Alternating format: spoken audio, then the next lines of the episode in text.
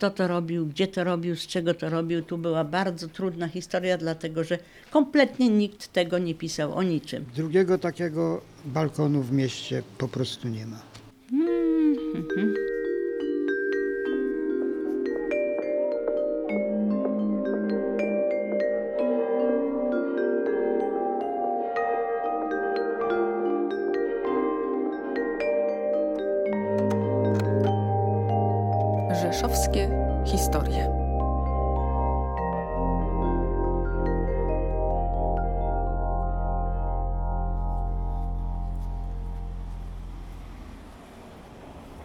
Metalowa historia miasta Rzeszów, a więc e, historia rzemiosła związanego z obróbką metalu, ale też impresje dotyczące balkonów, które z kolei zawierają mnóstwo ciekawych elementów, zazwyczaj właśnie metalowych, to temat tego odcinka rzeszowskich historii. Grażyna Bochenek, zapraszam na opowieści snute przez autorów wydanego przez Rzeszowską Librę w 2017 roku malutkiego albumiku Balkony dawnego Rzeszowa. Wprowadzenie do tematu napisała Małgorzata Jarosińska, a obiekty sfotografował Jacek Stankiewicz. Ta pozycja jeszcze nie jest białym krukiem. Dla chcącego nic trudnego można ją wyszukać, nabyć i potraktować jako inspirację do innego spojrzenia na Rzeszów. No ale wcześniej zapraszam oczywiście na podcast. Z jednej strony zima to nie jest dobry czas y, na to, żeby podziwiać miejską architekturę, bo trudno jest patrzeć nam do góry, kiedy chodniki są pokryte śniegiem, jest dosyć ślisko i raczej powinniśmy właśnie patrzeć w dół, ale z drugiej strony, kiedy kamienice są otulone bielą, to też coś w sobie z magii mają. Więc spróbujemy znaleźć jakiś złoty środek razem z panem Jackiem Stankiewiczem, który od ilu już lat pan fotografuje Rzeszów? Ja Rzeszów fotografuję już ponad 60 lat. Dużo więcej niż ja na tym świecie żyję. No, tak z tego wynika. No, pani ma dopiero 18 lat, proszę panią, tak jak moje wnuczki. No widzi pan. O, właśnie nam tutaj towarzyszy bardzo przyjemny dźwięk. E, Panie Jacku, na pewno pan pamięta ten niewielki albumik e, wydany przez Rzeszowską Librę, e, Balkony dawnego Rzeszowa. Co takiego w sobie te balkony, czy może szerzej w ogóle też inne architektoniczne, metalowe detale mają, że pan jako fotograf na nich e, często swój wzrok zawieszał i zawiesza? No tak się ułożyło gdzieś po 2005 roku, kiedy współpracowałem z Muzeum Okręgowym, że pani Małgorzata Jarosińska zaproponowała mi taki właśnie temat dotyczący rzeszowskiej metaloplastyki. Była mowa o kratach w różnych miejscach, o metalowych wieżach na, na kościołach na przykład. No i wtedy właśnie też zrodził się pomysł na balkony. W międzyczasie jeszcze fotografowałem trochę y, metalowych balustrad y, w kamienicach. To wszystko miało stanowić jakąś całość. Generalnie fotografowałem balkony w y, 2008 roku. Później to tak sporadycznie, troszeczkę się ta sprawa rozmyła, bo to miało właśnie coś powstać w druku. No i, i w końcu y, pani Małgorzata wczesną wiosną 2017 roku zadzwoniła do mnie i pyta się mnie, czy ja mam jeszcze siłę i ochotę popracować przy balkonach. Ja mówię, oczywiście. No więc, y, ponieważ przez te y, 9 lat się trochę zmieniło w mieście, niektóre kamienice dostały nowe elewacje, zrobiło się trochę porządku. No więc y, poszedłem tym starym szlakiem balkonowym ponownie. Pewne rzeczy zrobiłem od nowa, poprawiłem. No i, i po jakichś dwóch, trzech miesiącach ukazała się publikacja dotycząca balkonów. Balkony to taki jest przyjemny dla pana motyw? No proszę panią, no lubię, one mają swój klimat. One w ogóle w Rzeszowie pojawiły się pod koniec XIX wieku, zwłaszcza na początku XX wieku. Pojawiły się w związku z tym, że, e, że tak powiem, Rzeszów zaczął podchodzić trochę w górę, przez to, że budowano piętra. No i balkony stanowiły urozmaicenie elewacji. My się spotkaliśmy w rynku przy ratuszu. To jest dobre miejsce, żeby właśnie o balkonach rozmawiać. Stąd kilka widzimy. No tak, jest na przykład taki ciekawy balkon y, przy kamienicy, w której mieści się dom Polonii. Następnie tutaj przy Mickiewicza są przynajmniej dwa, trzy balkony. Tu jest taki ciekawy balkon y, przy samym ratuszu. Na przykład ratusz ma y, balustrady kamienne. Balkony mają różne formy i same zdobienia. Mogą być i geometryczne, i takie bardziej faliste, bardzo często kwiatowe. Kształt bądź geometryczny, prostokąt albo trochę ym, zaokrąglone. Bądź też tak jak na przykład o tutaj nad restauracją Atmosfera, na dole są takie wypukłe, Obłe, tak. obłe i potem zwężają się jakby w stronę ściany budynku. Czy pan jest w stanie rozpoznać style architektoniczne właśnie po balkonach albo określić wiek powstania kamienicy? Proszę panią, no to się, to się po prostu czuje. Czuje, że że kamienica ma prawie 100 lat czy 50 lat. Na przykład w momencie, kiedy zaczęła się budowa COP-u, był to okres na taki boom budowlany w Rzeszowie. Powstało w tym czasie kilka kamienic nowych zupełnie po 1935 roku i tam balkony mają już zu, zupełnie inną formę, są dużo prostsze, bardzo mocne, solidne te balustrady są, modernistyczne. Nie wiadomo jakby to dalej poszło, gdyby nie wojna. Panu się często zdarzało, zdarza, że idzie pan ulicą i coś panu każe się zatrzymać, wyciągnąć aparat i właśnie zrobić zdjęcie jakiemuś, wydawałoby się mało znaczącemu elementowi? No tak to bywa. Bywa na przykład, że, że nie mam aparatu ze, ze sobą. No i żałuję potem, że poszedłem całkiem luźno w miasto. To zdarza się, że pan nie ma aparatu ze sobą? No czasem tak. Małgorzata Jarosińska, rzeszowianka, historyczka, instruktorka ZHP, ale przede wszystkim przez wiele lat kierownik działu historycznego Muzeum Okręgowego w Rzeszowie. Zgadza się wszystko. Tak, zgadza się. Chciałabym popytać panią o metalową historię Rzeszowa, jakkolwiek zabawnie to może brzmieć, czyli historię związaną z rzemiosłem tego rodzaju właśnie w Rzeszowie, a pretekstem jest bardzo króciutki pani tekst do pięknego albumu Balkony dawnego Rzeszowa. albumu. Malutki album, ale urokliwy bardzo. Cieszę się. Skąd w ogóle zainteresowanie tym obszarem? To znaczy balkonami czy metalem? Jestem córką rzemieślnika branży metalowej. Zaczynał jako chłopak, który uczył się zawodów ślusarskiego.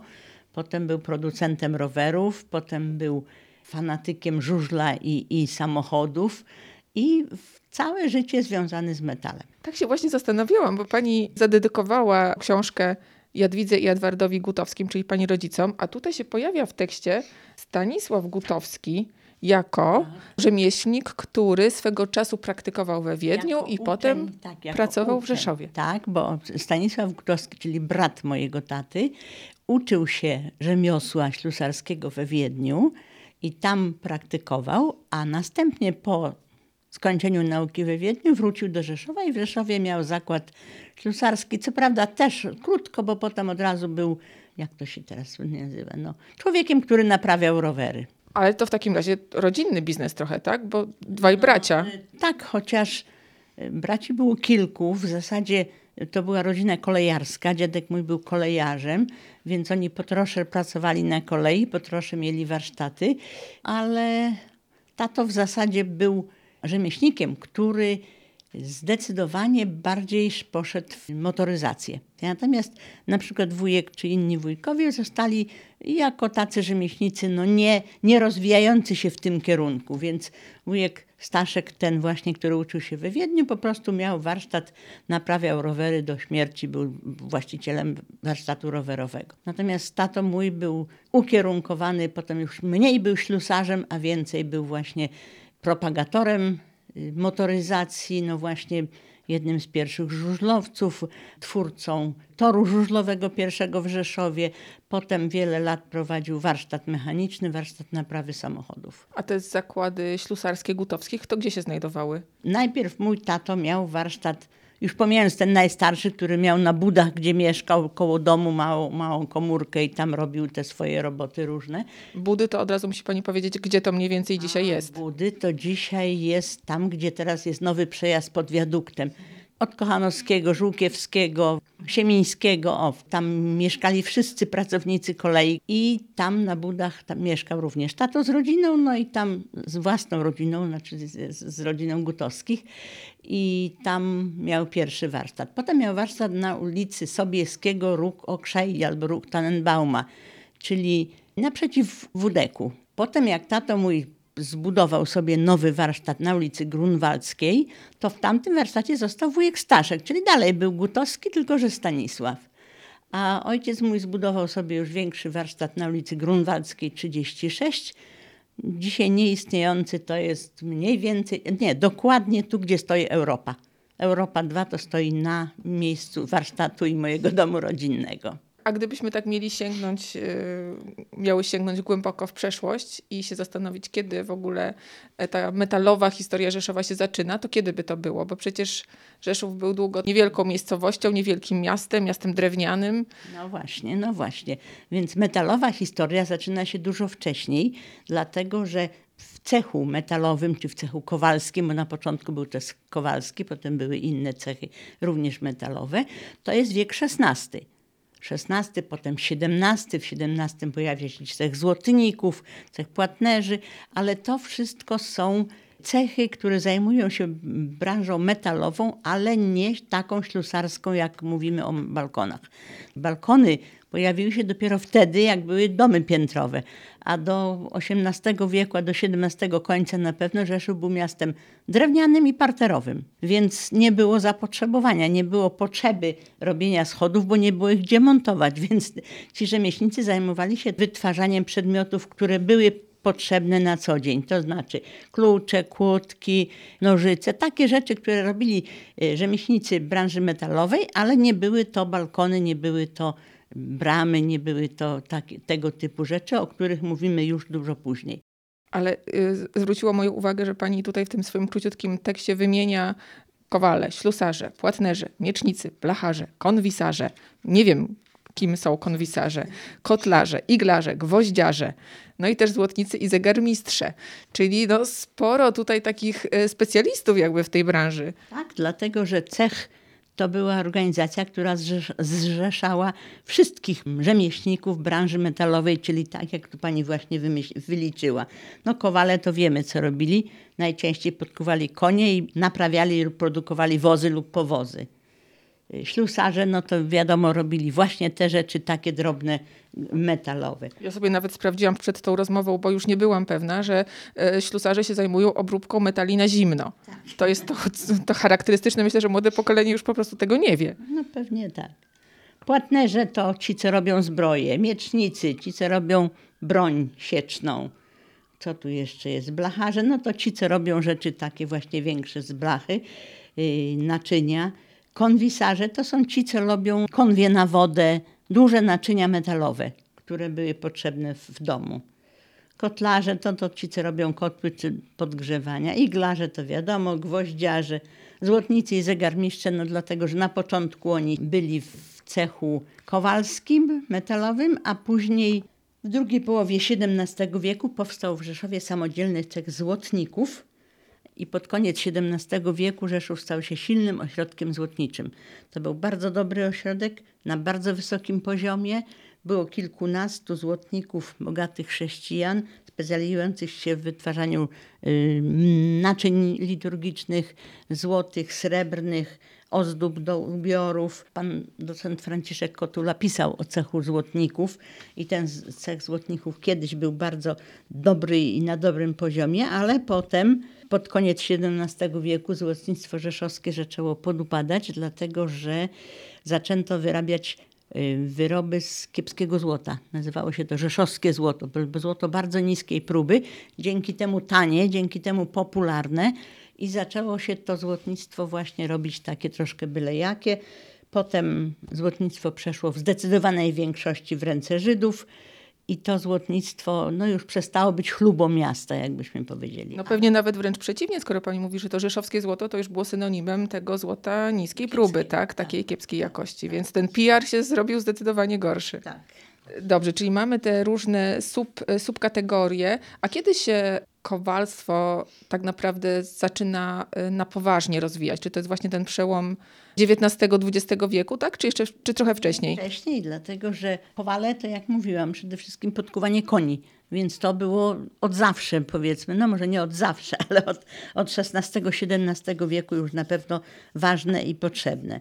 W, później w wieku XVIII, tak naprawdę to w koniec wieku XVIII zaczęło się rozwijać coraz więcej to miasto i coraz więcej było potrzeba rzemieślników. W XIX wieku było w Rzeszowie 14 kowali. W Rzeszowie 14 kowali to, to ohoho. 17 ślusarzy. Miasto też nie było duże szczególnie. Miasto nie było duże, dlatego że miasto potem w 1790 roku było 3400 mieszkańców, a w 1890, czyli 100 lat później, już było 12 tysięcy. Czyli to już nastąpił rozwój i w związku z czym to rzemiosło było potrzebne. Ponieważ y, to kowalstwo było takim rzemiosłem, ja bym powiedziała, wymagającym. No, kowal musiał mieć kuźnię. To nie wystarczył mały warsztacik, gdzie mógł tam sobie blacharz czy ślusarz robić klucze, tylko to była już inwestycja, czy powiedzmy no, posiadanie kuźni, czyli dużego obiektu z ogniem, z kowadłem, z, z tymi wszystkimi akcesoriami. I wtedy dopiero to kowalstwo zaczęło mieć powagę, zaczęło mieć jakąś taką ważniejszą rolę odgrywało niż te inne wszystkie metalowe. Znamy niektórych mistrzów kowalskich z nazwiska, prawda? Tak. Y, no nie da się wszystkich wyliczyć, jacy, jacy byli, ale na pewno y, w 859 roku był blacharz Marcin Lelewel-Borelowski. To była ważna postać w mieście i ważna postać poza miastem, ale, ale dla nas, jako dla osób, które interesują się blacharstwem, czy kowalstwem, to ważne jest to, że Marcin Borelowski e, przeprowadził remont e, kopuły kościoła Farnego. Ta kopuła, która jest do dzisiejszego dnia taka jak jest, to jest właśnie praca e, Marcina Lelwela Borelowskiego, no i ten archanioł, który tam na, na czubku się obraca, znaczy taka obracalna chorągiewka, która pokazuje kierunek wiatru, to też jest ten Borelowski. To jest w ogóle ciekawa postać, bo przecież on jest znany jako działacz niepodległościowy i, i, i powstaniec, prawda? Borowskim to znowu mogę gadać pół godziny. Ale to wspaniale. A, i, a w ogóle też wyczytałam, że on był członkiem trupy teatralnej przez, przez jakiś czas, więc miał bardzo bogaty życiorys jak na rzemieślnika, który no, nam się zapisał rzeczywiście w historii miasta jako, jako ten, który wykonał... Ten, co budował studnię i co zrobił... I, i dach kościoła farnego. Na kościele farnym. Tak naprawdę jest to postać postać bardzo ciekawa, bardzo ważna. Urodził się w 1829 roku pod Krakowem. Tam chodził do szkoły, tam terminował w zakładzie blacharskim, a w 1857 roku postanowił wyjechać z Krakowa i wstąpił do trupy teatralnej w Tarnowie. Najpierw był maszyn, pomocnikiem maszynisty, potem był aktorem. W 1800 1958 roku osiadł w Rzeszowie. Tutaj został przyjęty do cechu, tutaj dostał papiery mistrzowskie, czyli mógł zakładać własny warsztat. Tutaj właśnie robił dużo rzeczy blacharskich, tutaj budował studnie. Ta studnia na rynku podobno była jego dziełem, ale tej studni nie ma śladu, więc trudno jest dzisiaj cokolwiek powiedzieć. Ale ten, że Marcin Lelewel-Borelowski, Lelewel to pseudonim oczywiście, był poza tym człowiekiem bardzo aktywnym, bardzo światłym człowiekiem. O, interesował się historią, stąd właśnie ten pseudonim Lelewel. Interesował się matematyką, fizyką. Był ogromnie patriotycznym człowiekiem. Z tego jego patriotyzmu wynikały dalsze działania, to znaczy w 1861 roku wyjechał z Rzeszowa, według opowieści literatów podobno to miał narzeczoną, podobno miał się żenić, ale pojechał do Warszawy, bo tam był ośrodek Centrum Działań Patriotycznych i od 800 1961 roku był organizatorem powstania, które potem wybuchło jako powstanie styczniowe. Na początku właśnie organizował przygotowania do powstania, a potem oddziały powstańcze, potem walczył, był pułkownikiem wojsk powstańczych, był y, naczelnikiem wojennym województwa podlaskiego i lubelskiego. Bardzo często udawał się do Galicji, bo trzeba pamiętać, że tu była granica, więc tam walczył, bo tam były walki powstańcze, natomiast tutaj zbierał ochotników do tej walki. Tutaj przyjeżdżał między innymi do Rzeszowa i warbował młodych ludzi do, do walki. No, poległ w bitwie pod Batorzem 7 września 1863 roku ale pamięć o nim bardzo długo została w Rzeszowie właśnie jako rzemieślniku. Rzemieślnicy rzeszowscy bardzo długo uważali, że jest wzorem rzemiosła rzeszowskiego, chociaż tak jak mówię, no, nie urodził się w Rzeszowie, ani nie umarł w Rzeszowie. Ale w sumie krótko tutaj przebywał. Krótko przebywał, ale był takim właśnie ważnym człowiekiem, zapamiętanym i dlatego ci rzemieślnicy rzeszowscy bardzo y, starali się, żeby pamięć o Borelowskim istniała. I stąd właśnie w 50. rocznicę jego śmierci, czyli w 1913 roku, rzemieślnicy rzeszowscy ufundowali tablicę pamiątkową odlaną w odlewni Szajnoka. Bardzo piękną, zresztą można ją zobaczyć do dziś. I została ona uroczyście w 50. rocznicę śmierci, czyli we wrześniu 1913 roku, została umieszczona na budynku Sokoła. No niestety w czasie okupacji hitlerowskiej Niemcy przeprowadzali zbiórkę metali potrzebną do przetopienia dla celów wojennych i między innymi wyrwali tą tablicę z Sokoła. Jak pan docent Kotula napisał w książce Losy rzeszowskich zabytków i pamiątek, nie było możliwości uratowania tej tablicy, dlatego że nie została ona złożona w ogólnym magazynie tych, tych zebranych metali, tylko została, jak on tutaj pisze, bezpośrednio odesłana do głównych zbiornic. No ale okazało się, że nie było tak źle, bo tablica została uratowana i znowu została uratowana przez rzemieślników. W momencie, kiedy Rzeszowianie dowiedzieli się, że tą tablicę Niemcy wyrwali z Sokoła, to w końcu był środek miasta, nie było to. Hmm, to poszli i takich dwóch rzemieślników było. Edward Gutowski i Jan Gąska, szewc i mechanik samochodowy czy ślusarz. I ten... Edward Gutowski to jest właśnie tak, ten Gutowski ten, z pani rodziny. Tak, tak, tak. Edward Gutowski, czyli mój tata. A pan Gąska to szewc. Poszli do ratusza, wykupili, że tak powiem, za litr spirytusu od żandarma, który tam pilnował, że mogą sobie te tablice zabrać. Podjechali wieczorem, jak już się zrobiło ciemno, samochodem i przewieźli parę kroków dalej na ulicę Grunwaldzką 38 do domu Edwarda Gutowskiego. Zakopali tablicę w ziemi przy drzwiach, na tym postawili budę Cezara, czyli budę psią i tam ten pies mieszkał sobie do końca okupacji i jeszcze parę lat później nikt tej tablicy nie ruszał. Dopiero jak, jak tato przeczytał, że jest napisane, że tablicy nie dało się uratować, no to wykopali tablicę i zanieśli do tego. No i Została ta tablica uroczyście wmurowana na rogu ulicy Kościuszki 3 Maja, czyli tam, gdzie prawdopodobnie Borelowski miał swój zakład i tam no, uroczyście wielką pompą przez wiele, wiele lat do zmiany ustroju. Oczywiście w, rzemieślnicy tam w marcu na świętego Józefa i we wrześniu na rocznicę śmierci Borelowskiego składali wieńce, świętowali, czcili swojego no może nie patrona, ale on był traktowany jako patron. Mistrza. Tak, tak, takiego, takiego mistrza, tak, bohatera, wzór no, do naśladowania. Także, że to była bardzo, post... jeszcze w 1983 roku rzemieślnicy ufundowali taką tablicę pamiątkową tutaj na ulicy Borelowskiego wtedy, czyli teraz, gdzie jest Galeria Rzeszów. Też właśnie uroczystość była odsłonięcia tej tablicy, wręczenia miastu. Potem została przeniesiona na Krakowską i tam jest postawiona koło sklepów centrum na ulicy Krakowskiej. Bardzo ciekawa postać, ciekawe historie. Chyba inni rzemieślnicy, ci właśnie związani z metalową historią miasta, nie mają aż tak barwnych historii. To jest wyjątkowa. No, no na pewno, bo, bo takich postaci, które właśnie by były i wzorem dla rzemiosła, i wzorem patriotyzmu, i bohaterstwa, no to wielu pewnie nie ma. A jeśli chodzi o zakłady, takie właśnie związane z tą branżą, to czym tutaj się możemy pochwalić i na jakie by Pani zwróciła uwagę? Wspomniała Pani o szajnokach na przykład. W Rzeszowie istniały zakłady wielopokoleniowe. Jeszcze do niedawna był zakład Barowiczów.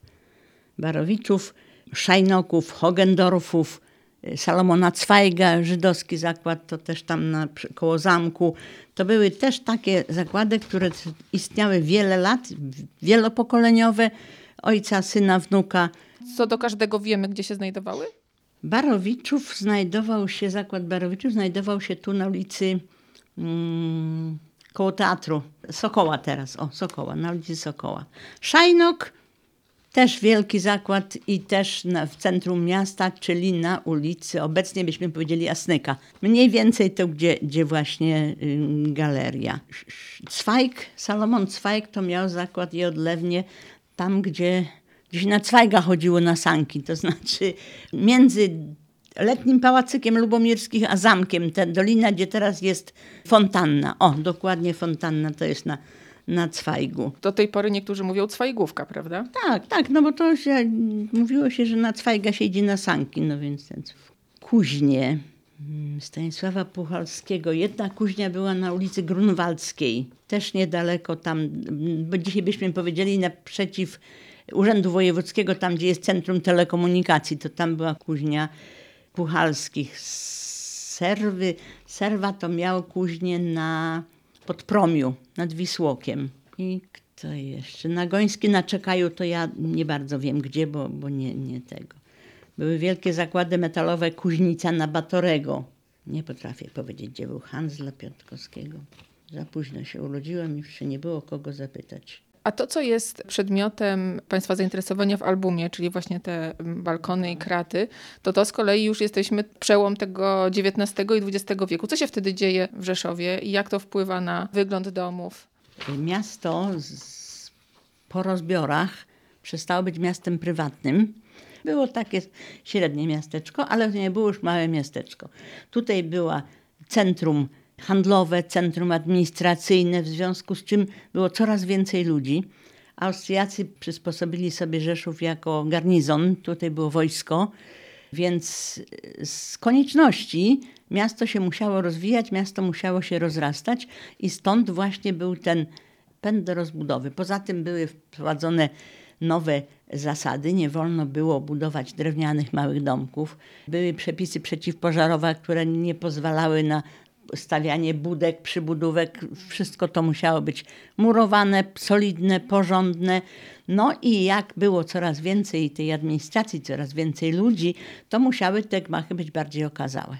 I stąd właśnie była w tym czasie i przebudowa ratusza, rozbudowa, i była budowa Sokoła, czyli obecnego teatru, były budowy Towarzystwa Zaliczkowego, czyli naprzeciw teatru, ten Brebank chyba, czy jakoś tam się teraz nazywa. Były rozbudowane i Kasa Oszczędności, i PKO. To wszystko było coraz większe i coraz ładniejsze. Jak przybywało ludzi, to musieli gdzieś mieszkać. Też sobie budowali coraz większe i coraz okazalsze domy. No i potem się okazało, że ci rzemieślnicy metalowi, ci właśnie ślusarze, kowale są potrzebni nie tylko do tego, żeby robić te swoje małe, drobne rzeczy, tylko żeby pokazać jakąś inną pracę. I wtedy zaczyna się właśnie ta historia balkonów, historia y, schodów, bram, no tego wszystkiego, co musiało być, nagle zostało potrzebne. Nagle stało się potrzebne i stąd właśnie tych balkonów, było bardzo dużo. Z tym, że no niewiele osób na nie zwracało uwagę, bo, no bo jakoś tak jak się chodzi po ulicach, to się patrzy pod nogi, nie patrzy się w górę. I efekt jest taki, że, że ja sama, jak zaczynałam tą książeczkę, nie tak, zanim zaczęłam książeczkę, to była taka historia, mo, mogę gadać? taka historia była, że moja córka Basia studiowała we Wrocławiu i miała przyjechać do Rzeszowa o 6 rano pociągiem. Nie pamiętam z jakiej przyczyny miałam po nią wyjść. No i wyszłam po nią i już na dworcu się okazało, że pociąg ma 45 minut spóźnienia. Mm, to nie będę stała na peronie, tylko wyszłam przed budynek dworca i, i popatrzyłam na Rzeszów tak, jakby popatrzył ktoś, kto przyjechał pierwszy raz do tego miasta. Była piękna pogoda i wtedy pierwszy raz w życiu już jako stara baba popatrzyłam na balkony. I stwierdziłam, że jest tych balkonów tam ze 6-8 spod dworca widziane, każdy inny i właściwie bardzo ładny. No i po 45 minutach, jak już przewędrowałam okolic, to już wiedziałam, że to jest coś fantastycznego i nie mogłam pojąć, dlaczego ja nigdy wcześniej nie zwróciłam na to uwagi. No, a może nie miałam czasu właśnie, no nie wiem. W każdym razie wtedy się zaczęło. Jak już zobaczyłam, że tych balkonów jest dużo że są śliczne i warte, z, że tak powiem, zachowania, no to wtedy pojawił się pan Jacek Stankiewicz, który powiedział, że on mi te balkony sfotografuje, te wskazane przeze mnie sfotografuje. Przypominam, że to były nie czasy, kiedy każdy miał komórkę i każdy miał aparat cyfrowy i robił 200 zdjęć na jednej spacerze. A kiedy to było? To było w latach 80. Ale to jeszcze była ta ważna rzecz, że wtedy fotografia była źródłem historycznym. To było to, co on zrobił zdjęcie, to znaczy, że tak było, a nie y, możliwość przerobienia bajerów elektronicznych. No po prostu to, co było zrobione, to było takie, jak, jak było naprawdę. No i wtedy zaczęliśmy to zbierać. Potem zaczęłam, usiłowałam szukać czegoś, żeby się dowiedzieć o tych balkonach. Kto to robił, gdzie to robił, z czego to robił. Tu była bardzo trudna historia, dlatego że kompletnie nikt tego nie pisał o niczym. Studiując wszystkie balkony wzięłam taką książeczkę do ręki Architektura Rzeszowa w okresie autonomii galicyjskiej. I to jest... Barbara Tondos. Barbary Tondos, tak. I to jest y, książeczka, która mówi o tym budownictwie właśnie w okresie galicyjskim. I w całej książce jest cztery razy użyte słowo balkon. Bez żadnego, bez żadnej informacji, nic, tylko po prostu użycamo słowo balkon. A jeszcze jeszcze ciekawsza jest taka historia, że w takim albumie, który wydany został w 1985 roku w Warszawie i ten album nazywa się Album Bogusława Kopydłowskiego pod tytułem Polskie Kowalstwo Architektoniczne. Jest to wielki album, gruby, nie taka mała książeczka, na którym jest 262 fotografie, z tego jest 5 fotografii balkonów. Na 260 fotografii kowalstwa architektonicznego jest pięć fotografii. Żadnej książki o tym nikt nic nie napisał. No po prostu nie dało się nic z tego zrobić. A przecież jeżeli w Rzeszowie jest taka ilość tych pięknych balkonów, to ile musiało być w Krakowie, Wrocławiu, Warszawie, Gdańsku, no wszędzie. Nie wiem dlaczego mm, jakoś to nikogo nie zainteresowało. Jakaś ignorowana ta sztuka tworzenia to balkonów. Znaczy, to znaczy właśnie, może, może nie tyle ignorowana, tylko po prostu lekceważona przez to, że, no, że jej nie widać, że to, jest, że to jest fragment, to jest detal. Co prawda, jak ten detal się właśnie wyłuska z całości, to jest piękniejszy czasem niż cała reszta, no ale generalnie jest traktowany, że to musi być kamienica, a ten balkonik tam w środku jest, jest mniej interesujący. I, I, w związku z tym na tym się skończyła moja działalność naukowa, dlatego że nie było z czego skorzystać. Poza tym nie było pieniędzy na wydawnictwo i dopiero właśnie postanowiliśmy już nie zmarnować tego, co, co znaleźliśmy i pokazać ludziom, młodym ludziom, starszym ludziom te balkony dawnego Rzeszowa, które są piękne i warte zobaczenia. No tylko trzeba podnieść głowę do góry, żeby, żeby zobaczyć. Przenieśliśmy się do kawiarni, bo tu jest trochę cieplej, a ja mam do Pana pytanie, bo przyznam się, że nie udało mi się zlokalizować tego zdjęcia, które jest na okładce. Nie wiem, gdzie to zdjęcie zostało wykonane. Proszę Panią, to jest balkon kamienicy w rynku pod numerem 18. Bardzo strojny balkon, to jest chyba nawet secesja. Ktoś to kiedyś miał fajny pomysł przed prawie 100 laty, żeby taki balkon zrobić. Rynek 18, czyli no pod nosem, tak można powiedzieć, że to mamy. Tak. Obok tej kamienicy jest y, pod 19 dom Polonii. A dziś, jak pan y, tamtędy sobie wędruje, to zdarza się panu jeszcze do góry popatrzeć właśnie na ten balkon? Jak w innych sprawach chodzi pan przez miasto? No czasem tak, czasem, czasem patrzę, jakie szyldy są nowe, bo dość często się, się sytuacja zmienia. Organizowane są tam różne inne biznesy od czasu do, do, do czasu. Pamiętam, że przez wiele lat na przykład był tam fryzjer Potem sprzedawano piwo, a teraz to nawet nie wiem, co tam jest. No. No ale szyldy to jest jeszcze chyba inna historia, bo one często są dosyć nieestetyczne, bardzo krzykliwe, kolorowe i no chyba wolelibyśmy, żeby to było w, w sposób bardziej uporządkowany, załatwione. Na, na przykład tutaj to taki szyld z reklamą piwa musiałem wyciąć, bo mi blokował, prawda, fragment balkonu. O proszę, czyli dlatego tu jest tak ładnie. No, fotografia musi być estetyczna. Ten balkon później powtarza się w samym albumie, ale ja się nie zorientowałam, że to jest ten balkon, bo jest trochę z innego ujęcia przedstawiony i mam wrażenie, że ten spód jest dużo ładniejszy niż balustrada. No, proszę Panią, ten balkon jest wyjątkowo strojny i drugiego takiego balkonu w mieście po prostu nie ma. I to, proszę Panią, jest jeden z pierwszych balkonów, jakie w ogóle fotografowałem. Ta fotografia jest z 2010 roku. Jestem ciekawa, jak wielu mieszkańców Rzeszowa miałoby problem ze zidentyfikowaniem właśnie tego elementu, ale on rzeczywiście jest niesamowicie ozdobny, tylko trzeba podnieść głowę do góry i popatrzeć do góry, żeby go zauważyć. No tak to jest. No, balkony są z reguły na górze, nad nami, po którymi się ciągle chodzi i nie zwraca na to uwagi.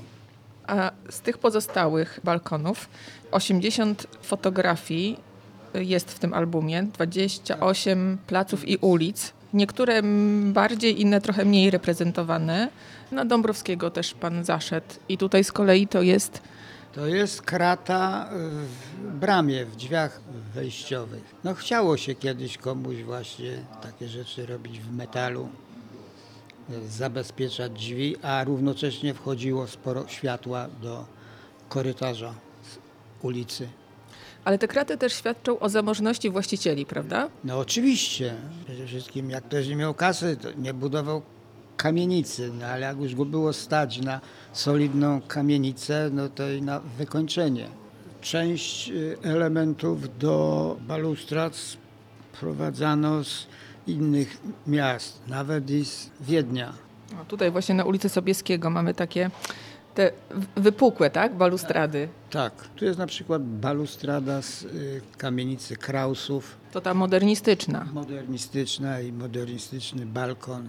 Ważne, że kamienica jest zadbana, tam jest nowa elewacja, odświeżona, no i balkon też, prawda, ma swój urok. A tak od kuchni, jak pan fotografował te balkony, to rozumiem, że czasami trzeba było skorzystać chyba z budynku naprzeciwko, prawda? Żeby odpowiednio uchwycić balkon. Czy w większości to były zdjęcia z y, poziomu ulicy? To, proszę Panią, jest prawie wszystko wykonane z poziomu ulicy. Złapałem się na tym, że balkony najlepiej jest sfotografować wczesną wiosną albo bardzo późną jesienią, dlatego że w tym czasie na płytach balkonowych przeważnie są posprzątane różnego typu skrzynki, na przykład kwiatowe czy różne tam jakieś inne detale. Nikt nie suszy w tym, jak jest zimno, to nikt nie, nie suszy na przykład pościeli na balkonach czy garderoby wypranej. Zostają tylko sznurki, które trzeba było techniką komputerową później usunąć, żeby, żeby, balkon, żeby balkon był sterylny, czysty. A wydawało mi się, że w centrum miasta nikt nie wietrzy pościeli i nikt nie suszy bielizny. A to się zdarza, tak? No zdarza się, oczywiście.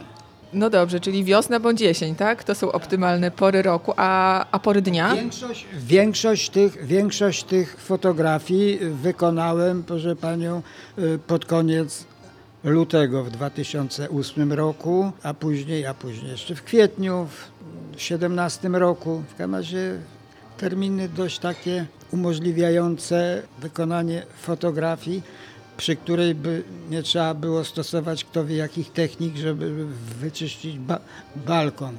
Tu na przykład na Chopina na jednej z kamienic jest taki narożny balkon, gdzie przez długi czas wisiała cerata, z którą nie było co, co, co zrobić. No aż w końcu, aż w końcu w 17 roku trafiłem na moment, kiedy nie było ceraty. O tutaj, o, tu była cerata. Nie wiem, coś zabezpieczała, coś tam chyba komuś i tego.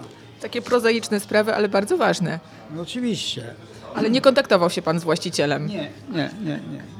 A jeśli chodzi o pory dnia, są takie, które mm, sprzyjają fotografowaniu balkonów, no bo też przecież to ta gra świateł tutaj chyba odgrywa znaczenie.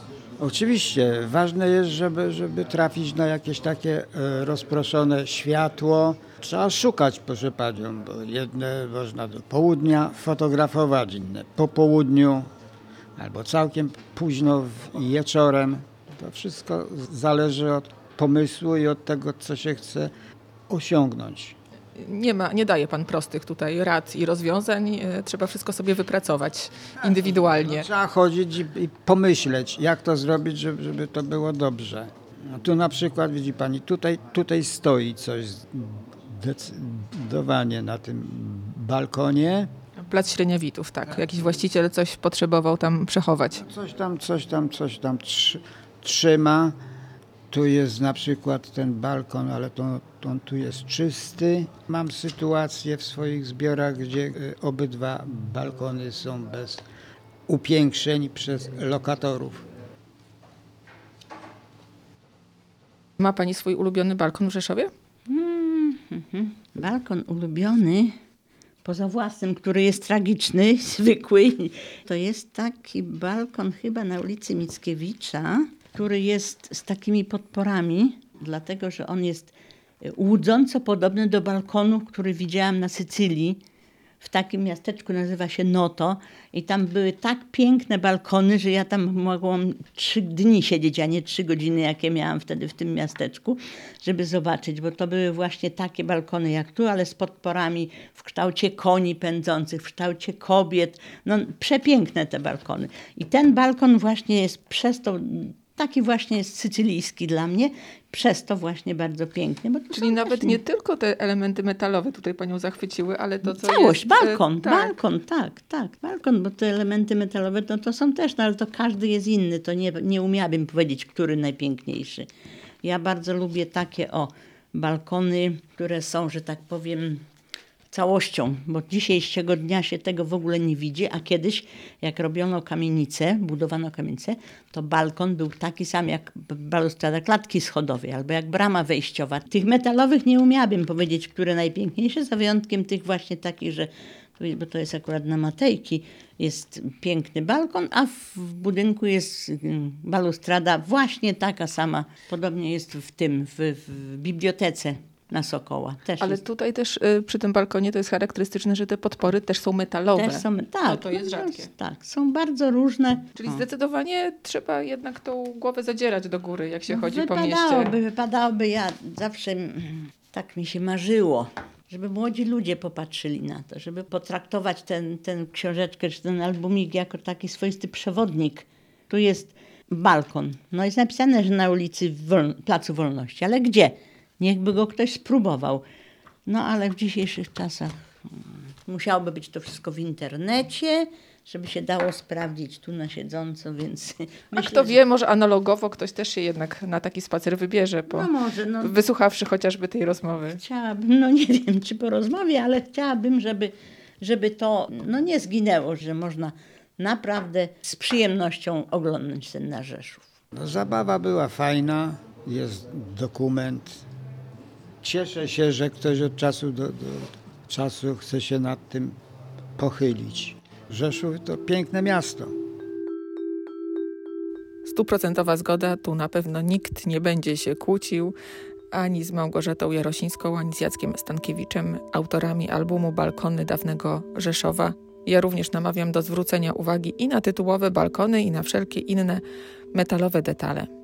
Zdjęcia warto obejrzeć w albumie. Część z nich jest zamieszczona także na stronie www.rzeszowskiehistorie.pl, no ale przede wszystkim najlepiej w realu poprzyglądać się miastu i nawet jeśli gdzieś widok zasłoni nam cerata czy pościel, to naprawdę nie szkodzi.